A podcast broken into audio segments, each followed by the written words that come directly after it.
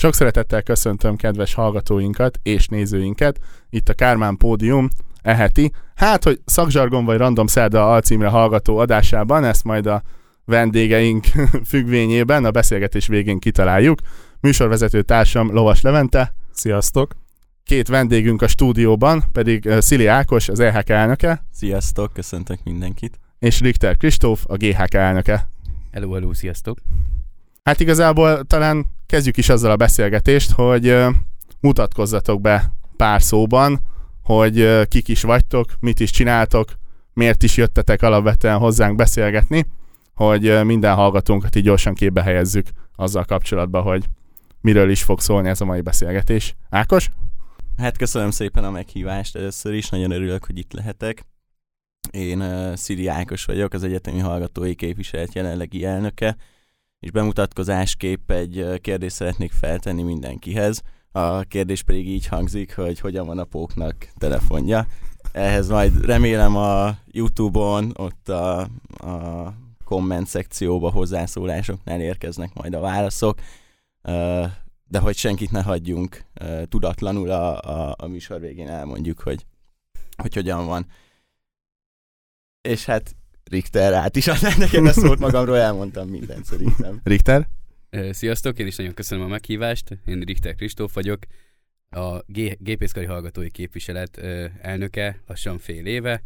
Messze nem vagyok olyan poénos, mint Szili, de igyekszem összeszedni magamat. És hát így körülbelül ennyi is szerintem így elsőre, aztán majd később belecsapunk a lecsóba. Most, hogy bemutatkoztatok, hát az ember azért alapvetően nem elnökként kezd egy szervezetbe. Uh, mivel foglalkoztatok idáig, hogyan jutottatok eddig a pozícióig? GHK-sként kezdtem gépészkari hallgatói képviseletben. Nyilvánvalóan először tanácskozási jogutakként, majd 2017-ben lettem először mandátumos képviselő, és ebben az évben meg is kaptam a GHK-nak a gazdasági bizottság vezetői pozícióját. Ezt a pozíciót egy évig töltöttem be, és egy év után az egyetemi hallgatói képviseletbe delegált a szervezet, ahol szintén a gazdasági referensi pozíciót kaptam meg. Az EHK-ben egyébként foglalkoztam mással is, szakkollégiumokkal, öntevékenykörökkel, versenycsapatokkal, de alapvetően az kijelenthető, hogy, hogy, hogy ezen a területen, területen mozogtam. De emellett szociális pályázatokat bíráltam, különféle pályázatokat szedtem be és bíráltam, de a, a gazdasági tevékenységeim mellett ezek, ezek elhanyagolhatók voltak. Én 2018 őszén ö, kezdtem GHK-s pályafutásomat, ö, először tanácskozási jogutakként, aztán később 19-ben lettem ö, mandátumos képviselő. Ö, tovább, több éven keresztül igazából a rendezvények, illetve a rendezvényekhez szorosan kapcsolódó tevékenységekkel foglalkoztam, itt a szponzorációk, illetve mindenféle gazdasági háttérintézésére kell gondolni, majd később már tisztán a rendezvényekkel foglalkoztam, majd újra megint csak a gazdasággal, majd végül utána jutottam el idén ősz, előző év ősszel a, az elnöki pozícióig. És egyáltalán miért kezdtetek bele a hallgatói képviselői pályafutásba? Tehát, hogy mi volt az a motiváció, hogy ti ezt szeretnétek csinálni, elkezdeni, akár csak kipróbálni az elején, tehát hogyan indult ez? Hát nekem ez egy vicces sztori. Én amikor gólya voltam, akkor nem tudtam, hogy mi ez a hallgatói képviselet, nem, nem nagyon voltam vele tisztában, és egy, egy ismerősöm ajánlotta a gólya tanácsot, hogy menjek le, mert jó lesz meg úgy voltam vele, hogy hát nem, nem nagyon ismertem még senkit, biztos jó uh, ismerkedési lehetőség, lehet barátkozni, lehet információkat szerezni az egyetemről, és uh, hát mondhatni ott ragadtam. És, és az, én, az én pályafutásom az így kezdődött, egy ismerősöm ajánlotta, akinek a szavára adtam, lementem, és, és magával ragadott ez az egész. Hát én, én is gólyaként kerültem kapcsolatba először a képviselettel, illetve tágabb értelemben ugye az egyik külső bizottságával, a Kari Rendezvénybizottsággal. Alapvetően abban a bizottságban, a külső bizottságban tevékenykedtem körülbelül két évig. Ez alatt valójában sose szerettem volna hákás lenni. egészen... Mások, mások, mások se szerették volna, hogy hákás legyen. Igen, egészen. Mondjuk ez mindkettőtökre igaz Szóval... a klubban, Luke. ez is igaz. Szóval igen, ez egészen sokáig tartott ez, a, ez az attitűd, amíg majd végül rájöttem, hogy a rendezvénybizottságban előre lépni csak akkor lehet vezetői pozícióba, hogyha a GHK tagja az ember, így azonnal megváltozott a véleményem, és újult erővel és motivációval adtam le a pályázatomat, hogy a, a külső bizottságnak a vezető helyettese legyek, majd ugye később a vezetője majd végül is mondhatom, hogy Ciri, hogy hát itt maradtam elnöknek. Na, és akkor arról már beszéltünk, hogy miért jelentkeztetek HK-snak, és aztán utána mit végeztetek a szervezetbe.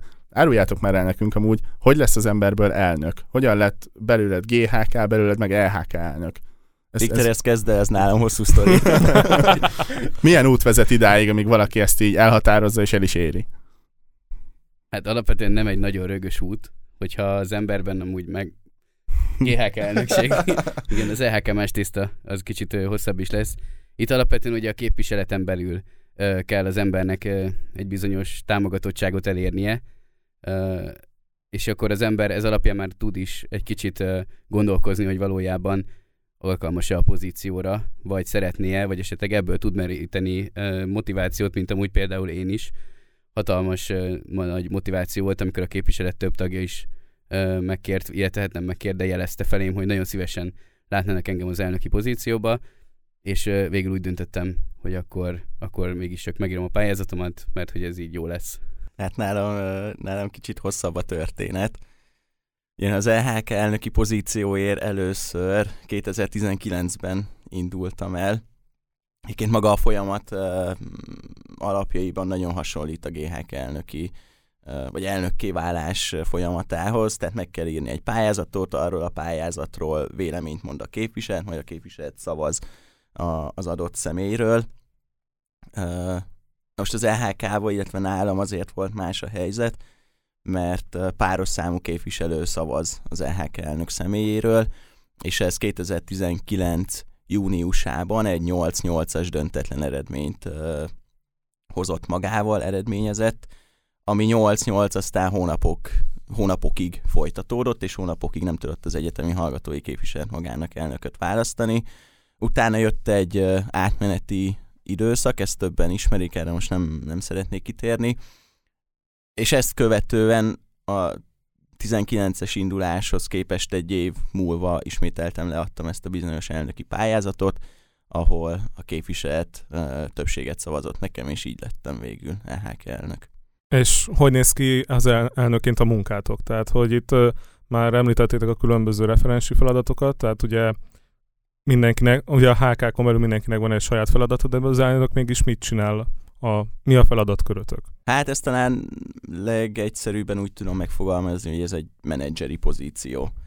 Tehát elnökként én azt gondolom, lehet, hogy mások másképp gondolkodnak, de én azt gondolom, hogy elnökként nem az a feladata az embernek, hogy elvégezzen egy munkát, hanem, hanem biztosítsa azt, hogy a munka el legyen végezve.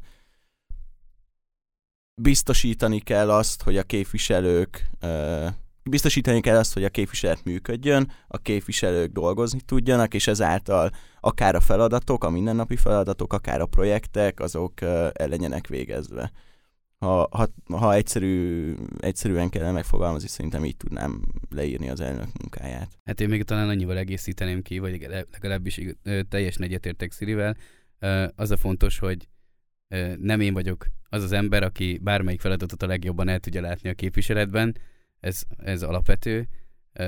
Még a saját területemről, ahonnan érkeztem, hogy itt a rendezvénygazdaság, ez azért szintén igaz, ugye mert már nem csináltam régóta.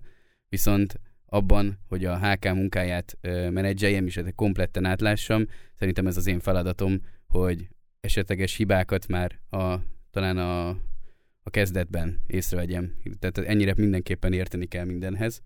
De, de igen, a menedzser, ez, ez írja a leg, legjobban. A HK igen, menedzser. még annyival talán kiegészíteném, ha szabad, hogy cserébe a felelősség a tiéd. Tehát kifele, a, a nagy világ fele nem mondhatod azt, hogy mert ez a képviselő valamit nem végzett el, nem. Az, ha nincs ellátva egy feladat, az az elnök felelőssége. És uh, emiatt aztán egyébként, ha, ha úgy adódik, hogy be kell segíteni valamelyik területen, akkor az elnöknek, elnökségnek jó, ha hozzá tud szólni a feladathoz, és, és, és tud segíteni az adott képviselőnek. Ehhez kapcsolódóan lenne egy olyan kérdésem, ami hát egyszerre kapcsolódik nyilván hozzátok, meg, meg a ti személyes meglátásaitokat, véleményeiteket is szeretném hallani, de úgy talán általánosságban a képviseletről is, mert szerintem nagyon-nagyon sok hallgatót, vagy olyan embert, aki esetleg gondolkozott már azon, hogy, hogy kipróbálja ezt a, ezt a HK dolgot, foglalkoztat ez a kérdés. Hogy néz ki egy átlag hétköznapotok nektek? Mennyi, mennyi munkát viszel vagy igényel ez a feladat. Egyrészt maga az elnökség, másrészt meg úgy talán általánosságban a képviseleti munka is, mert hát talán feltételezhetjük, hogy elnökként ezt így ti látjátok a legjobban. És akkor itt talán kezdjük Richterrel, mert, mert én úgy érzem, hogy ez felfele fog skálázódni.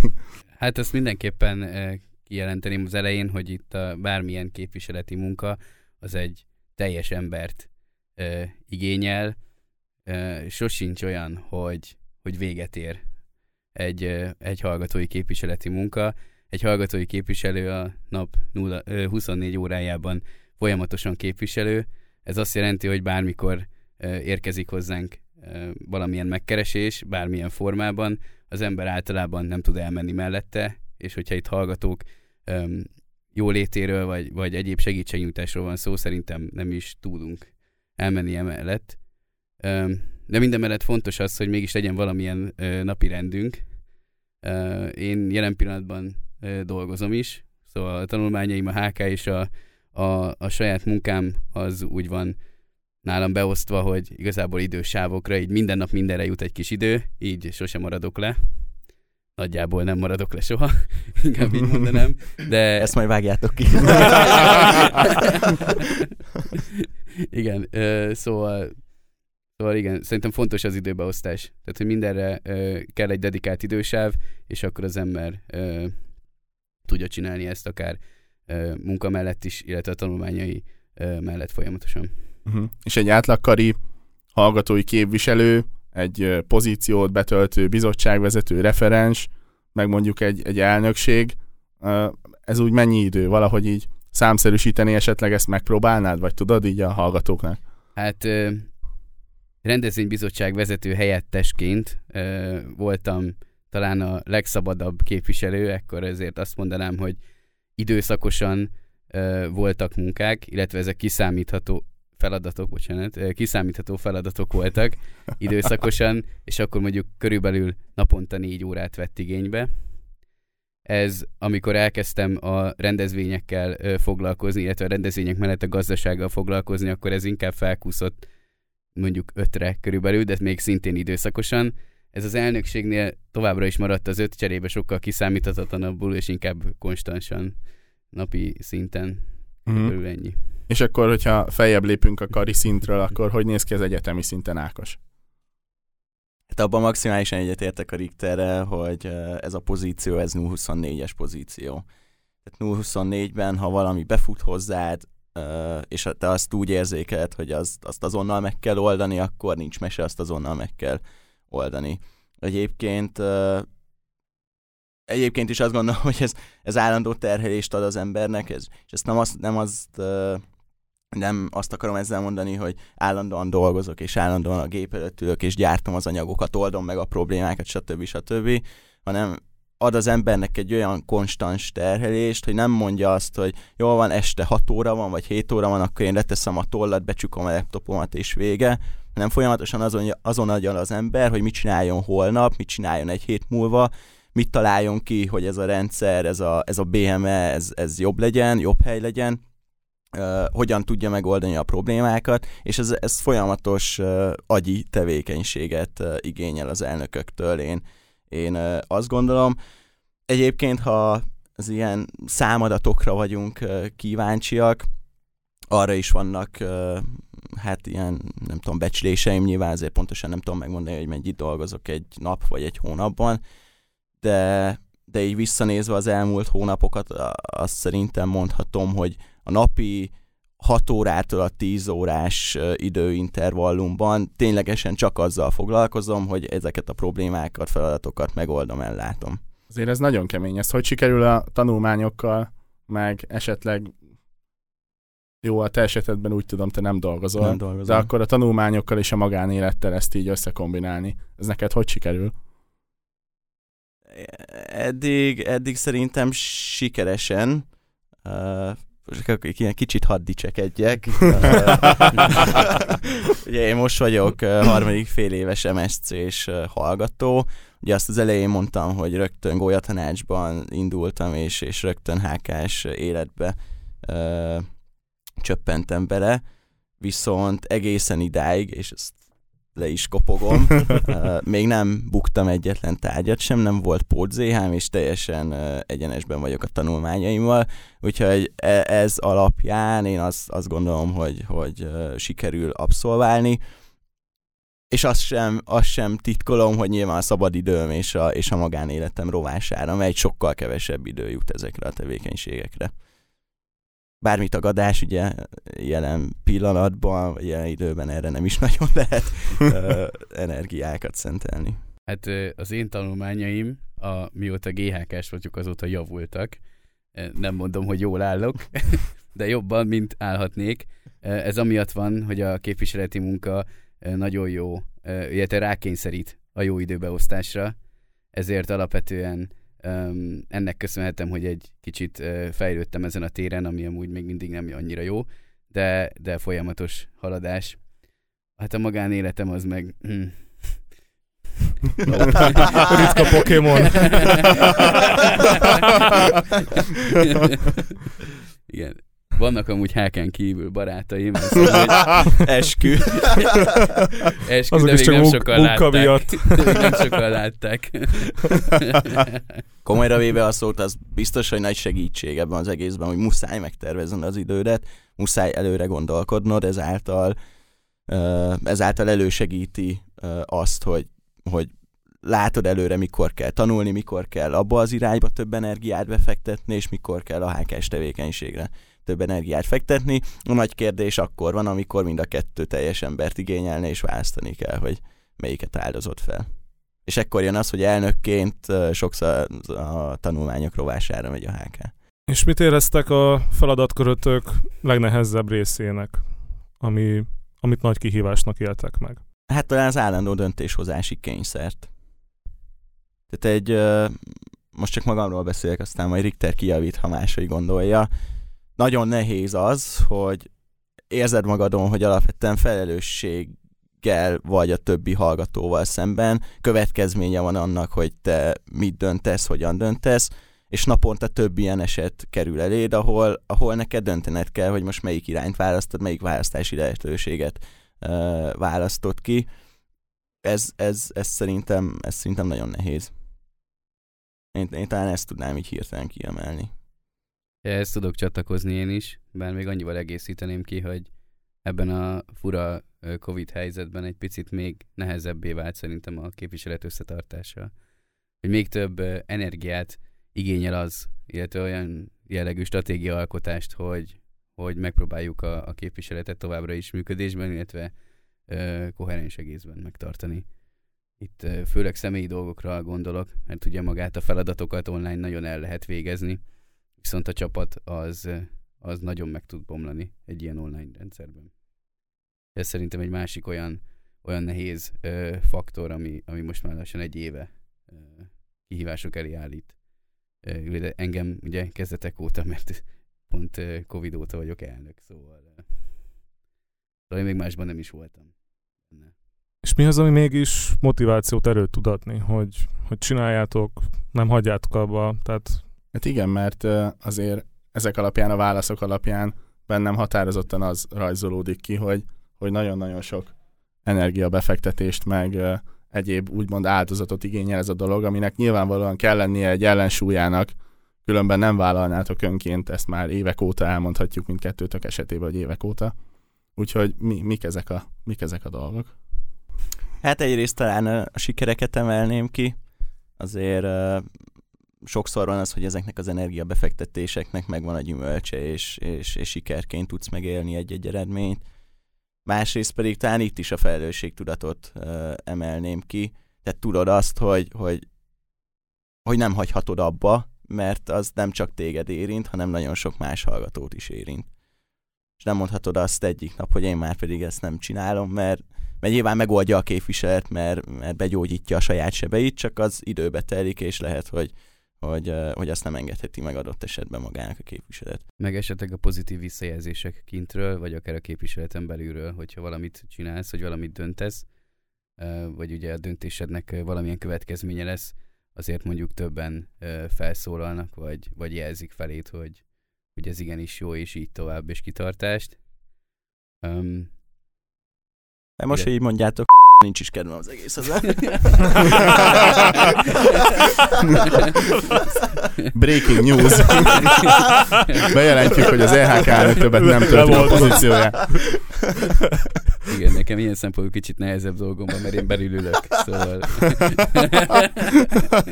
Mekkora hírértékünk lett volna. Kameránk előtt mondott lesz Diákos EHK elnök. Szalagcír. A jelenlévők közül senki nem ismerte a pókos viccének megoldását. Még nagyobb clickbait. Hülyeit mindenki kommentálta. Olyan lesz a póknak telefonja. Lemond! szép, szép. És amúgy ennek a hallgatói képviseleti munkának van a, az úgymond való életbe, a felnőtt munkás életbe, vagy hát az elkövetkezendő jövőbe átvivendő értéke innen áthozott tapasztalata vagy készségei? Erről mit gondoltok? A valós munkás élet miatt inkább magamhoz ragadnám a szót. Igen, pont a dolgozó ember. dolgoztam, nem tudom. Ö, valójában ö, senki más soha nem fog foglalkozni azzal, hogy te voltál-e hákás, vagy nem. Ö, viszont te önmagadon észre fogod venni azokat a dolgokat, azokat a a uh, soft skill-eket, ugye, amiket felszedsz itt a kommunikációkészség, a magabiztosság, az előadás uh, mód, előadás készség, szókincs, stb., ami például egy állásinterjún, vagy későbbi munkában uh, hatalmas segítséget nyújthat. Továbbá a, az Excel tudás, amit felszedsz a képviseleten belül. Ugye itt én főleg ugye azokon a területeken dolgoztam, tehát rendez, ö, rendezvényszervezés, illetve a gazdasági tevékenységek, ahol eléggé alapkövetelmény volt, hogy, hogy értsek az Excelhez, és ez később a munkám során már megbizonyosodott, hogy sokkal jobban meg tudja könnyíteni a tevékenységet, illetve a többi munkatársamnak is elismerését tudja ö, kivívni egy nagyon szép, színes, befüggvényezett tábla. Igen, az Excel fontosabb, kell használni a Ctrl-C-t, ugye? Ákos? Én, én csatlakozom Richterhez, tényleg nem szeretnék a munkáról beszélni, mert nekem, nekem az elnökség mellett nem fér bele így személyes tapasztalatom nincsen. Alapvetően meg egyetértek azzal, amit Richter elmondott. Mert hát a kérdésemben nem kimondottan a, a munkára gondoltam, hanem úgy, úgy általánosságban az életem utáni életre, de alapvetően... Hr mennyire húzzák fel összemüket. Elnök! Ó, hát kérem szépen. Egyébként a kettő szervezet kapcsolatát hogyan kell elképzelni? Tehát ugye minden karnak azt tudom, hogy megvan a kis kari HK, tehát gépészkari, VIK, stb. mindenhol. És a kettőtől kapcsolata milyen? Tehát, hogy mondjuk például egy GHK-s döntéshozatalba az LHK mennyire tud beleszólni, vagy inkább az LHK csak egy irányelvet mutat? Hát ha bele kell szólni, akkor már nagy baj van.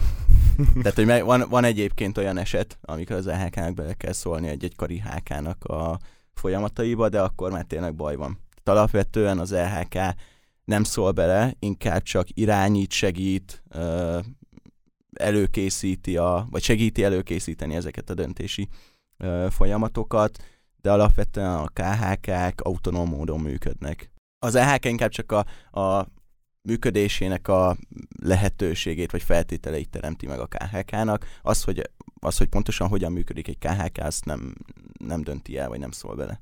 Igen, tehát ellenőrző szerepet lát el az EHK, illetve adatszolgáltatás, illetve ilyen, hogyha minden rendbe megy, akkor a KHK abszolút autonómon működik, és az, e, az EHK-val ugye a két EHK delegáton keresztül ö, vagyunk közvetlen kapcsolatban.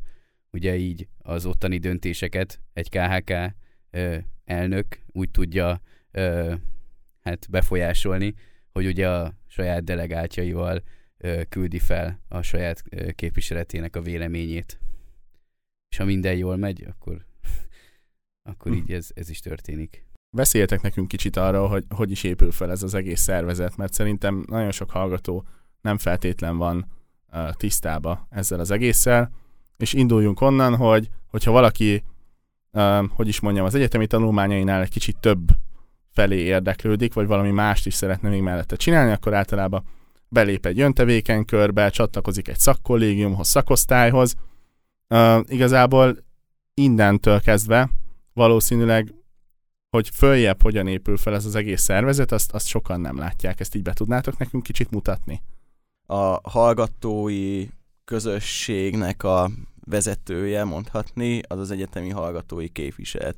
Az egyetemi hallgatói képviselet tagozódik, uh, ez sem pontos kifejezés, de hogy 8 uh, kari hallgatói képviseletre.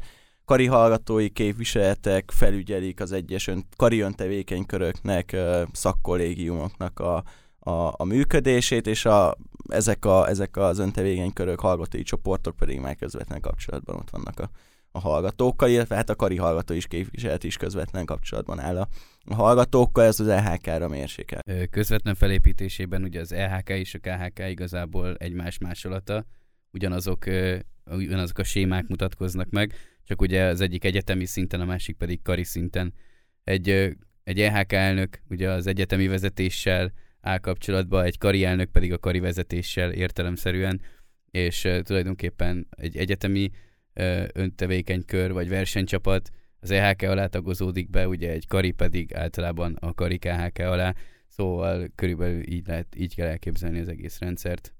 Igen, de azért azt még hadd javítsam ki, mert lehet kicsit ilyen, nem tudom, nagyképűen hangzott, vagy félreérthetően, tehát, hogy alapvetően azért nem azt kell elképzelni, hogy mi ülünk a kis elefántcsont tornyunkba, és akkor irányítgatjuk a, a, a KHK-kat, hanem alapvetően ezek a hallgatói szervezetek, és most ténylegesen az LHK-tól egy, egy öntevékeny körig, akkor működnek jól, azt gondolom, hogyha viszonylag azonos szinten helyezkednek el. Nyilvánvalóan vannak olyan döntési pontok, ahol valakinek mondani kell át vagy B-t, akkor, akkor előnyt, előnyt érvez egy LHK vagy egy KHK, például egy hallgatói uh, csoporttal szemben, de alapvetően a mindennapi működésben ezek a szervezetek inkább segítik egymást, mint sem, mint sem egy ilyen aláfölé rendeltséggel működnek. Remélem. Igen, ezt én is így aki, élem aki meg. másképp érzi, az most tegye fel a kezét. A meg, megfejtések között lehet ellenérzéseket.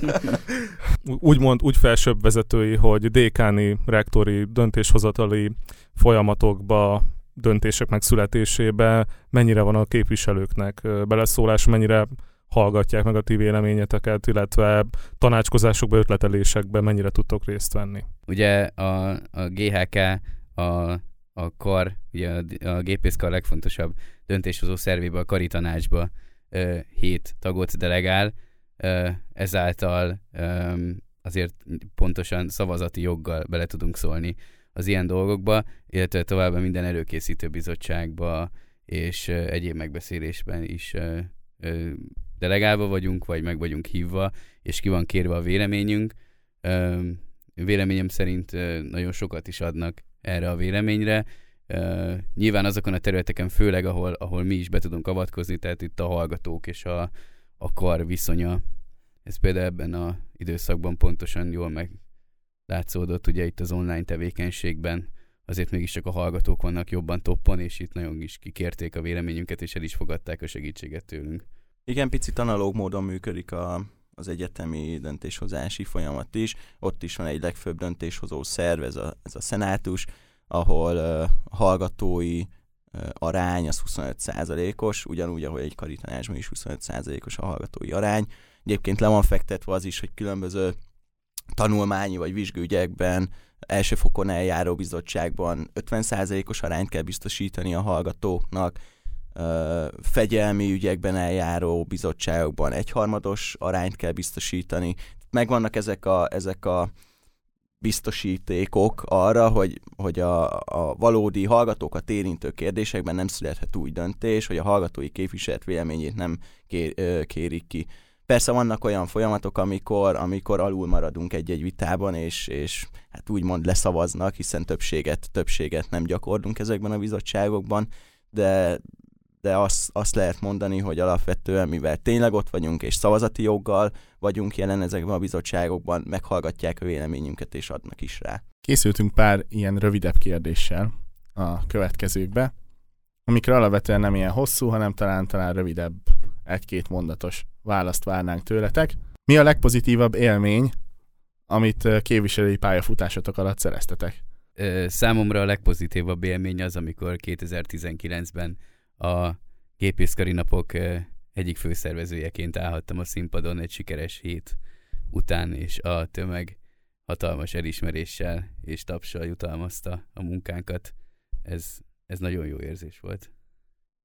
Ugye ez abszolút már a, G- a GHK-s tevékenységemhez köthető, ugye ez már egy évvel azután volt, hogy a Kari Rendezvénybizottságból kikerültem. Én, én kettőt mondanék. Az első az, hogy 2017-ben akkor még újoncként és azt hiszem az akkori Golya csapatból egyedüliként bizalmat szavaztak a hallgatók, és bekerültem mandátummal a GHK-ban. Ez egy nagyon-nagyon meghatározó pont volt a, a, a pályafutásomban, és, és a mai napig az. A másik, meg talán az elnökválasztásomhoz kapcsolódik, hogy 2019-ben egy mondhatni viszontagságos uh, helyzetet követően is uh, többség, a, az EHK többsége bizalmat szavazott, és és, és bízott abban, hogy azt a helyzetet meg tudom oldani, és fel tudom oldani a, a konfliktusokat. Ehhez kicsit talán kapcsolódik, hogy mi volt az eddigi legnehezebb döntés, vagy legkeményebb döntés, amit meg kellett hoznatok a pozíciótokba? Mondhattok bármit. Kezdeném, e, nekem, is, nekem ez, ez eléggé e, jelentős. Alapvetően nem az elnöki pozíciómhoz kapcsolódik, mert már nem abban kellett meghoznom ezt a döntést, hanem ahhoz, hogy ide eljussak, ugye a pályázatom leadása. Szerintem ez egy, ez egy nagy döntés volt, olyan szempontból, hogy azért már elég ideje itt vagyok az egyetemen, és, és meg kellett azért gondolnom, hogy el tudom-e még vállalni ezt valóban. Itt, itt nagy, nagy gondolkozások voltak, de végül döntöttem, és szerintem jól döntöttem. Nehéz volt, de döntöttem. A másik négyet nem tudom. Igen, egyébként én is az elnöki indulásomat emeltem volna ki. Tehát ezt tudni kell, hogy akkor még fiatal képviselőnek számítottam, főleg az akkori rendszerben, azért egy-két év után nem szokott az ember elindulni EHK elnöknek az, hogy leadom a pályázatomat, az egy az, az nehéz, nehéz döntés volt. Habár nem tudtam, hogy mekkora levinát indít majd el ebben a folyamatban, az azért tisztában voltam, hogy ez nagy, nagy fa lesz. És akkor mi volt az a tényleges képviselői szavazati jogú döntés, amit, amit ö, úgy éreztek, hogy talán nagyon nehezetekre esett meghozni? Hát ö, számomra ö, nekem még hála Istennek nem volt ö, nem volt részem ilyenben. Én úgy gondolom, hogy hogy a, a GHK-n belül általában az ilyen döntéseket már annyiszor ö, rágjuk át és futjuk át, illetve a, a végtére az egész képviselet egy ö, kvázi ö, ö, egy hangon van, ezért ö, talán két, két jó dolog között kell a végére választani, vagy egy jobb és egy, egy kicsit rosszabb dolog, szóval nem gondolom, hogy, hogy valaha volt ilyen, ilyen nehéz döntés hála Istennek, és le is kapogom, szerintem. Igen, döntést, döntést én is nehezen tudok kiemelni. Ugye azt említettem, hogy alapvetően ez a pozíció azt követeli meg, hogy naponta több döntést hoz meg, és, és, és azok között azért vannak nehéz döntések is. Nehéz belőlük kiemelni egyet. Inkább azt emelném ki, hogy, hogy vannak olyan helyzetek, amikor te döntesz valamit, és nem úgy alakul a helyzet, ahogy te szeretted volna. Azt talán szerintem legalábbis számomra ö, néha nehéz, hogy elfogadjam azt, hogy, hogy már pedig akkor igenis úgy kell tovább haladnunk, ahogy, ahogy a képviselet szerette volna, nem úgy, ahogy én azt mondjuk személyesen ö, eldöntöttem. És hogyan tudjátok monitorozni a saját munkátokat? Tehát, hogy visszajelzéseket honnan kaptok, milyen, milyen fórumokon olvastok visszajelzéseket, vagy magatokra hogyan figyeltek, hogy ez most nem is a döntések terén, hanem inkább teljesítmény terén, hogy ez most megfelelő volt, lehetne rajta javítani, stb. Én tudom, hogy jól csinálok mindent, tehát Megértem. Igen, ilyen nálam sem merül fel. komolyra fordítva a szót, havonta írunk beszámolót az adott havi munkánkról. Ott én egyébként visszaszoktam nézni, hogy az adott hónapban mennyit dolgoztam, miket végeztem el, és azoknak az eredményével elégedett vagyok-e vagy sem. Ez ilyen önkontroll, önellenőrzés. Ezen kívül, hogy eh, említetted is, folyamatosan kapunk visszajelzéseket minden hónapban. Hát mondhatni, majdnem minden képviselőmmel leülök beszélgetni mm, személyesen, és kérek visszajelzést az adott havi tevékenységünkről, illetve hát természetesen, ha, ha valamit nagyon elrontunk, annak nagy visszhangja van a, a különböző internetes közösségi felületeken. Tehát in- inkább úgy fogalmazok, hogy ha nincs hír rólunk, akkor nincs baj. Nincs hír, az jó hír, igen. Igen, nincs hír, az jó hír. Igen. Igen, hát egy KHK-ban is körülbelül így mennek a, a, a visszajelzések. Ugye nálam is van a szűk kör, ugye az elnökségi tagok, akik napi szinten egyeztetek velük, és napi szinten látják, hogy mit, mit tevékenykedek, illetve én látom az ő tevékenységüket, így, így pontosan tudjuk, hogy ki mit nem végzett el, vagy ki mit és hogyan végzett el. Ugye ez egy folyamatos monitorozás, Ezen kívül nyilván a képviseleten belül én is szoktam ugye személyesen egyeztetni kb. körülbelül minden képviselővel, hát ez inkább ilyen körülbelül két hónapos intervallumban így valahogy így végigérek az egész képviseleten, ugye itt is van egy visszajelzés, nyilván én is a saját beszámolómat ellenőrzöm minden esetben hó végén, ugye ez is jelzi, hogy hol és, és mit lehetne még jobban csinálni, illet- illetve, hogy Ákos is mondta, ha nincs hír, az jó hír.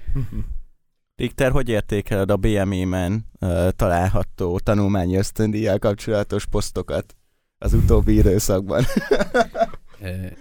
Minden tanulmányi ösztöndíj osztás után rengeteg BMM-es poszt jelenik meg, ehhez képest idén kevesebb jelent meg. Ez azt jelenti, hogy valamit jól csinálunk. Továbbá a listáinkon is kevesebb visszajelzés érkezett, szóval idén valamire jó irányba mozdultunk el. És Te számolórat is így ellenőrzed?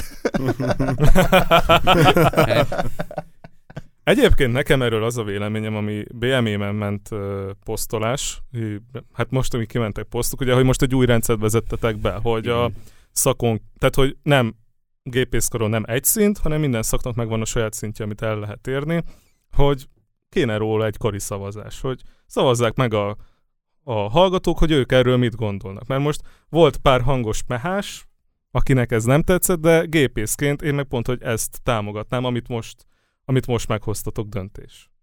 De ez, ez saját magán véleményem, tehát Ez a legviccesebb dolog, amit mondhattál volna valaha Levente. Senki nem fog elhinni, hogy nem vagy beépített ember. Igen. Ugyanis. Ugyanis a tegnapi GHK ülésen szavaztuk meg az első ö, tanulmányi ösztöndíjjal kapcsolatos kari szavazás ütemezését. Hát- De egyébként akkor most uh, hadd szóljak ez hozzá, és aztán majd úgy vágjátok meg, hogy ebből valami értelmes legyen. De EHK elnökként én viszont ezt kifejezetten pozitívnak tartom, hogy ilyen alapvető kérdésekben egy HK úgy dönt, hogy megkérdezi a, a, a hallgatókat. És amúgy nekem ez egy ö, célom is, illetve célom is volt, amikor elindultam, hogy, hogy, hogy megvizsgálni azt, hogy milyen módon lehet a hallgatókat közvetlenebbül bevonni egy-egy ilyen ö, hallgatói képviseleti döntéshozásban. Mert oké, okay, megszavazzuk a képviselőket, megszavazzuk az SMS-t, meg megszavazzuk azt, hogy, hogy kibírálja a szociális pályázatokat, ez, ez, ez, ez, ez tök szép, de hogy ezen felül, ezen felül hogyan lehetne olyan témaköröket találni, ahol igenis szükség lenne egy hallgatói fórumra, ahol, ahol meg lehet ké- kérdezni a, a hallgatókat, illetve egy hallgatói szavazásra, ahol, ahol dönthetnek a hallgatók, hogy akkor pontosan merre is menjen a képviselet. Szóval ezt én nagyon támogatom, hogy, hogy a GHK ezt döntötte. felülről jött a like. Köszi, apu.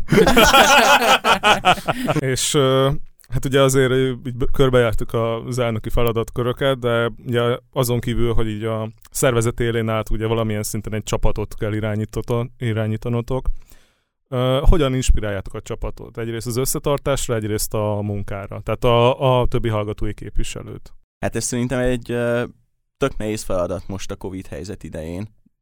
Rettentően nehéz. Tehát, hogy aki, aki nem töltött be ilyen szerepet, azt szerintem nem, nem tudja, hogy, hogy, hogy mennyire nehéz jelenleg a csapatot összetartani. Amivel mi próbálkozunk leginkább az a, az a folytonos kommunikáció. Visszajelzések, igények felmérése. Most, most ezeket, ezeket próbálgatjuk, tekintve, hogy, hogy, hogy azokat a csapatépítéseket, amiket egy normál időszakban meg lehet tartani, azokat most egyszer nem tudjuk megtartani. Tehát most mi, most mi inkább ebbe az irányba indultunk el. Ehhez még hozzátenném, körülbelül nálunk is ugyanígy zajlik, sokkal több a, a személyes egyeztetés, mármint úgy személyes, hogy négy szem közti, hogy az esetleges konfliktusokat már csirájában elfolytsuk. Ugye itt nem nagyon lehet látni egymást, még egy normál időszakban azért nagyon sokszor találkozunk, így ezekre hatalmas hangsúlyt igyekszem fektetni. Továbbá saját hozzáállásommal és saját munkamorálommal igyekszek példát mutatni, úgymond a képviseletnek, hogy, hogy igyekszem én a leggyorsabban megcsinálni a dolgokat, határidőket betartani, és a többi, hogy ezáltal ugyanezeket el tudjam várni tőlük, és lássák, hogy ezt így meg lehet csinálni. Persze ez nem mindig sikerül, de akkor viszont úgy gondolom, hogy igyekszem mindig elmondani a körülményeket, hogy miért nem, vagy belátni a hibámat. Szerintem ez is egy fontos dolog hogy a, a saját képviselőknek elmondani, hogy igen, ezt tudom, hogy nem jó, de ti ne így csináljátok. És én se így fogom legközelebb. Én úgy gondolom, hogy ez a, ez a motiváció, vagy ez a példamutatás, ami, ami, ami célra vezethet, főleg ebben a fura időszakban. Ehhez kapcsolódóan hogyan mutatnátok be a saját vezetői stílusotokat? Mit gondoltok? Milyen vezetők vagytok a szervezet élén? Milyen módszereket használtok? Milyen módon próbáljátok az embereket irányítani? Én szerintem nagyon akaratos vagyok. Én, én a, az előbb is nem, nem hiába mondtam azt, hogy nekem az alapvetően nehéz, hogy elfogadjam azt, hogy máshogy alakulnak a dolgok, mint ahogy azt, azt elképzeltem. Én szerintem nagyon akaratos és nagyon makacs vagyok. Én ha, ha, ha eldöntök valamit, akkor, akkor amellett szeretek kiállni, és, és ahhoz kell egy, egy, egy, egy olyan érrendszert uh, elém adni, vagy, vagy, vagy bemutatni nekem, ami alapján meg tudom változtatni a véleményemet de szerintem, szerintem ez nem, nem egyszerű. Talán így, így tudnám leírni. Aztán az, hogy ez jó vagy nem jó, azt döntse el mindenki. hát én alapvetően úgy működöm, hogy egy kérdést uh, mielőtt uh, valós véleményt, vagy kinyilvánított véleményt formálok, elég uh, sokszor körbe szoktam járni, uh, főleg különböző uh, nézőpontokból szeretem ezeket megközelíteni, tehát akár olyan emberekkel beszélni szándékosan, akik tudom, hogy a, a két végletet fogják képviselni, és ezáltal nagyjából ezeket meghalva igyekszem egy racionális döntést vagy egy gondolatot kialakítani magamban, amit utána szerintem mm, sokkal könnyebben végig lehet vinni, mert így minden kompromisszumos megoldással mindenki ki tud békülni. Szóval nem csapong, én úgy gondolom, hogy nem vagyok csapongó, alapvetően egy higgadt, higgadt vezető vagyok, és igyekszem mindig a, a nyugodt és korrekt körülmények között rendezni akár a konfliktusokat is, és ugyanezt vár, viszont ugyanezt várom el a képviselőktől. Hogyan szerettek jobban kommunikálni? Írásban végig gondolni, amit szeretnétek mondani, vagy inkább szemtől szembe verbálisan, azonnal látni a reakciókat? Hát ez attól függ, hogy kivel beszélsz. Meg miről. igen. igen. De alapvetően az, ha, ha verbálisan kommunikálsz valakivel, és mondjuk egy vita helyzetben vagy, az szerintem sokkal nagyobb kihívás, és adott esetben ezt, ezt, ezt jobban is szeretem, hiszen ott egyből kapcsolnod kell, egyből be kell fogadnod az információkat, és, és, és úgy kell alakítanod, úgy kell reflektálnod rá, hogy, hogy az alapvetően az érdekeidet szolgálja. Nyilván egy írásban adott nem tudom, információ, vagy egy, egy, egy írásbeli kommunikáció az ilyen szempontból könnyebb, hiszen ott pontosan át tudod gondolni, hogy te mit szeretnél leírni, van időd megfogalmazgatni, és, és ilyen szempontból az könnyebb. Hát az, hogy melyiket szerettem jobban, az, az tényleg attól függ, hogy kivel és miről vitázunk. Abszolút. abszolút, abszolút egyetértek. Abszolút egyetértek. A, a, ha valaki megkeres valamilyen témában, ami azért előfordulhat, hogy nagyobb utánajárást igényel, vagy sokkal pontosabb választ, és valójában csak mondjuk egy lehetőséged van a válaszra, akkor én például jobban szeretem az írásban, írásban írásbeli kommunikációt, viszont például tevékenységem közé tartozott a HKS karrierem alatt ugye a szponzorációk, illetve az ezzel kapcsolatos dolgok, ott kimondottan szerettem, hogyha ha személyesen tudtam egyeztetni az adott cégnek a képviselőjével. Ezek általában sokkal célvezetőbbek, hamarabb és, és hosszú távra nyúlóak voltak. Azért a személyes karizma ugye e-mailen keresztül nem igazán Mondjuk a tiéd az jelenlétbe se. De egyébként tényleg attól függ, hogy miről beszélsz, hiszen vannak olyan szituációk, amikor nem elég az, hogy szóban megállapodsz, hanem szükséges az, hogy azt az adott személy azt írásba adja, hogy fél év múlva, egy év múlva arra hivatkozni tudj. Mert hát szerintem te is, meg lehet, hogy már mindannyian kerültünk olyan szituációba, hogy megállapodtunk szóba, legalábbis azt gondoltuk, hogy megállapodtunk szóba, és máshogy uh, alakult a, a, a helyzet, szóval van, vannak, olyan, vannak olyan szituációk, amikor igenis írásban kell lefektetni ezeket a megállapodásokat. És mi az az egy tulajdonság szerintetek, amivel minden vezetőnek rendelkeznie kell, kellene? Döntésképesség. Magabiztosság, én is ezt szerettem volna mondani. Az, Vagy az... nem tudom. hát, ja, körülbelül én is hasonló gondolatokkal vagyok. Szerintem a magabiztosság azért fontos, mert egy bizonytalan vezető az egész képviselet munkájára bizonytalanságot takar, vagy a bizonytalanságot akarja be az egész képviselet munkáját. Szerintem, szerintem a magabiztosság ami legfontosabb. Hát meg nyilván emellett azért fontos az, hogy legyen egy kiállás az embernek, tudjon odaállni, vitázni, adott esetben nálánál feljebb lévő emberekkel. Ezek, ezek azért, azért szükségesek ez azért valahol össze is kapcsolódik. Persze szobádban egyedül sírhatsz a sarokban, de... Erősnek kell lenni mindig. Igen. És a későbbiekben a munkavilágában el tudjátok magatokat képzelni milyen hasonló szintű vezetői pozícióban, vagy akár saját céget indítani vállalkozóként? Én el tudom, igen, egyébként. Nyilván azt nem tudom megjósolni, hogy hogyan alakul a jövőm, de, de el tudom képzelni. Alapvetően jól érzem magam ebben a menedzseri szerepkörben, a maga szépségeivel és nehézségeivel együtt is, tehát, tehát erre szerintem a válaszom, válaszom az, hogy igen, el, el tudom képzelni. Hát én a jelenlegi, jelenlegi beosztásomból fakadóan abszolút el tudom képzelni, hogy innen a tovább lépés az az, az lenne, hogy, hogy akár egy vállalkozás, vagy egy saját, egy saját vállalkozás beindításait, ott ugyanez a, ez a szerepkör magamra húzása, ez nekem nagyon pozitív, illetve egy, egy olyan gondolat, amit nagyon szívesen folytatnék később. Na, szuper. Szerintem alapvetően ugorjunk is egy kicsit, és akkor még egy ilyen záró gondolat, vagy kérdéssor lenne így a részünkről, hogy mit mondanátok azoknak, akik esetleg gondolkoznak azon, hogy akár ez alapján, a beszélgetés alapján, akár jó ismerőseik tanácsai alapján, vagy bármilyen más okból kifolyólag kipróbálnák ezt a hallgatói képviseleti munkát, és megpróbálkoznának ezzel. Mit gondoltak? Mit, mit üzentek nekik? Azt, hogy jól gondolják meg. és ez most a szószoros, nem, ezt a szószoros értelmében mondom, én úgy gondolom, hogy ez egy, ez egy, ez egy döntés, amit eldöntesz akár a, a, a hallgatói ö, jogviszonyod elején, de ha ezt komolyan szeretnéd csinálni, akkor ez nem egy, nem egy ö, ö, rövid távú ö, döntés lesz.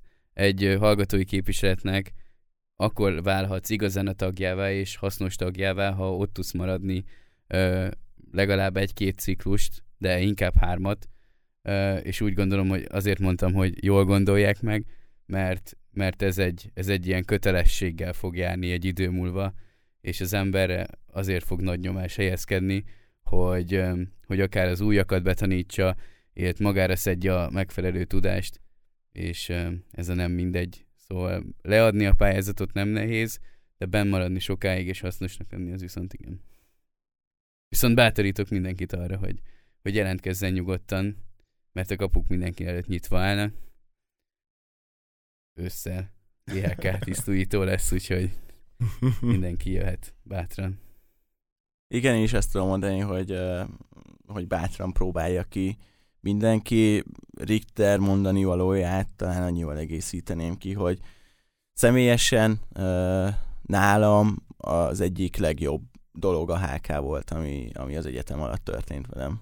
És hogyan néz ki egy képviselő tanulási folyamat? Ugye itt említettétek, a, hogy a HK-s karriert azt a Gólya tanácsban kezdtétek, ez egyéb, ez konkrétan micsoda, illetve mennyi plusz tudást kell felszednie egy LHK képviselőnek egy akkor, amikor belép az LHK-ba, tehát a, a sima kari HK-s tudáshoz képest. Meg egy GHK képviselőnek, amikor jelentkezik normál hallgatóként. hát most a gólyatanásról beszélnék egy kicsit, akkor e-, erre kezdeném. Ugye ez egy, ez egy ilyen HK-s előkészítő tanfolyam tulajdonképpen, amit főleg frissen bekerült hallgatóknak szervezünk, illetve indítunk minden őszi fél év elején. Itt úgy kell elképzelni, hogy röviden bemutatjuk a HK működését, HK felépítését, nyilván kicsit kitérünk az EHK-ra is, illetve... Jobban ki kellene. tanácsban még nem gondolom. Igen, szóval megemlítjük az EHK elnököt mindenképpen. Igen, így jó. Meg elmondjátok a pókos viccét, gondolom már. Nem, nem merjük ezt, csak ő mondhatja el. Meghív, meghívott vendég minden ülésen.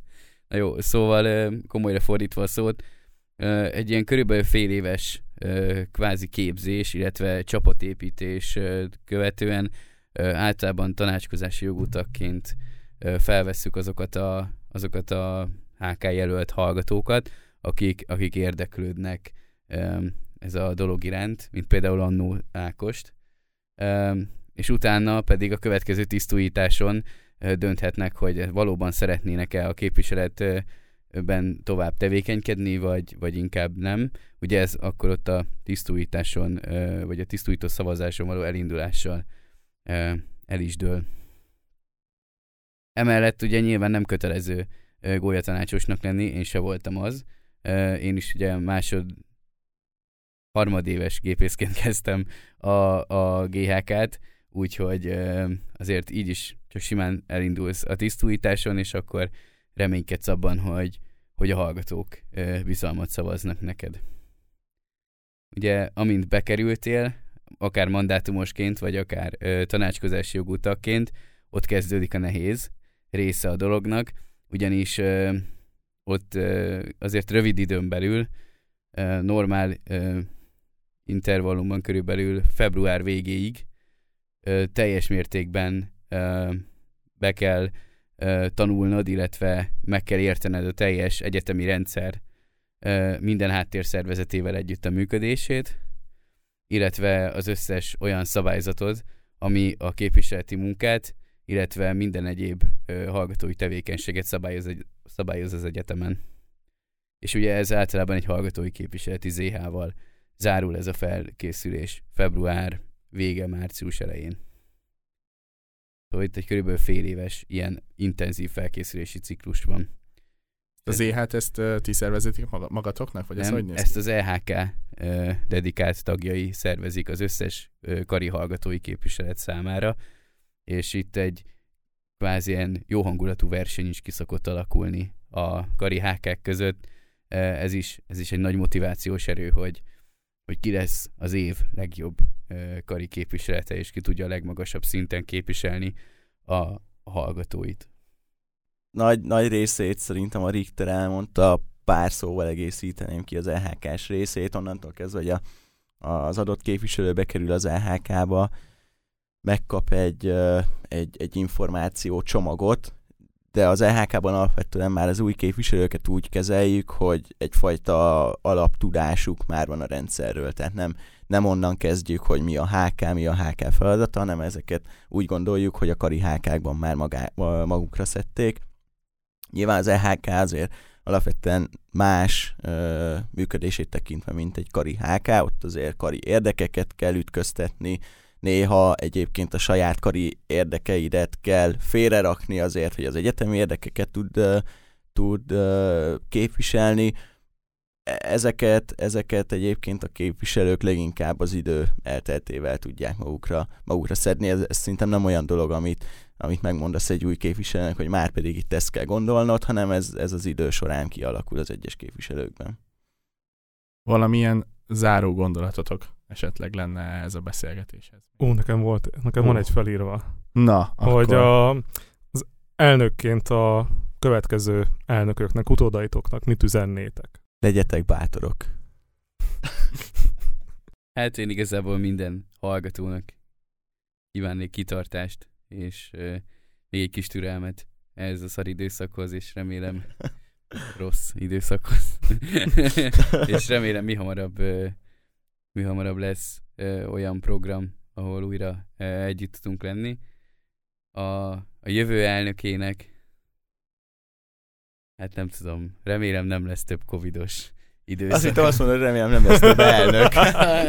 nem, nem, nem. Ilyen hátsó. Én, én, nyugdíjba. Én, vagy nem tudom, még egy ilyen kis üzenet. Nem, nem, igaz, nem igazán tudok azért még, még ilyen messze menő következtetéseket levonni, sajnos csak fél, fél éve vagyok itt, úgyhogy nem tudom, kitartást majd a kövi elnöknek is.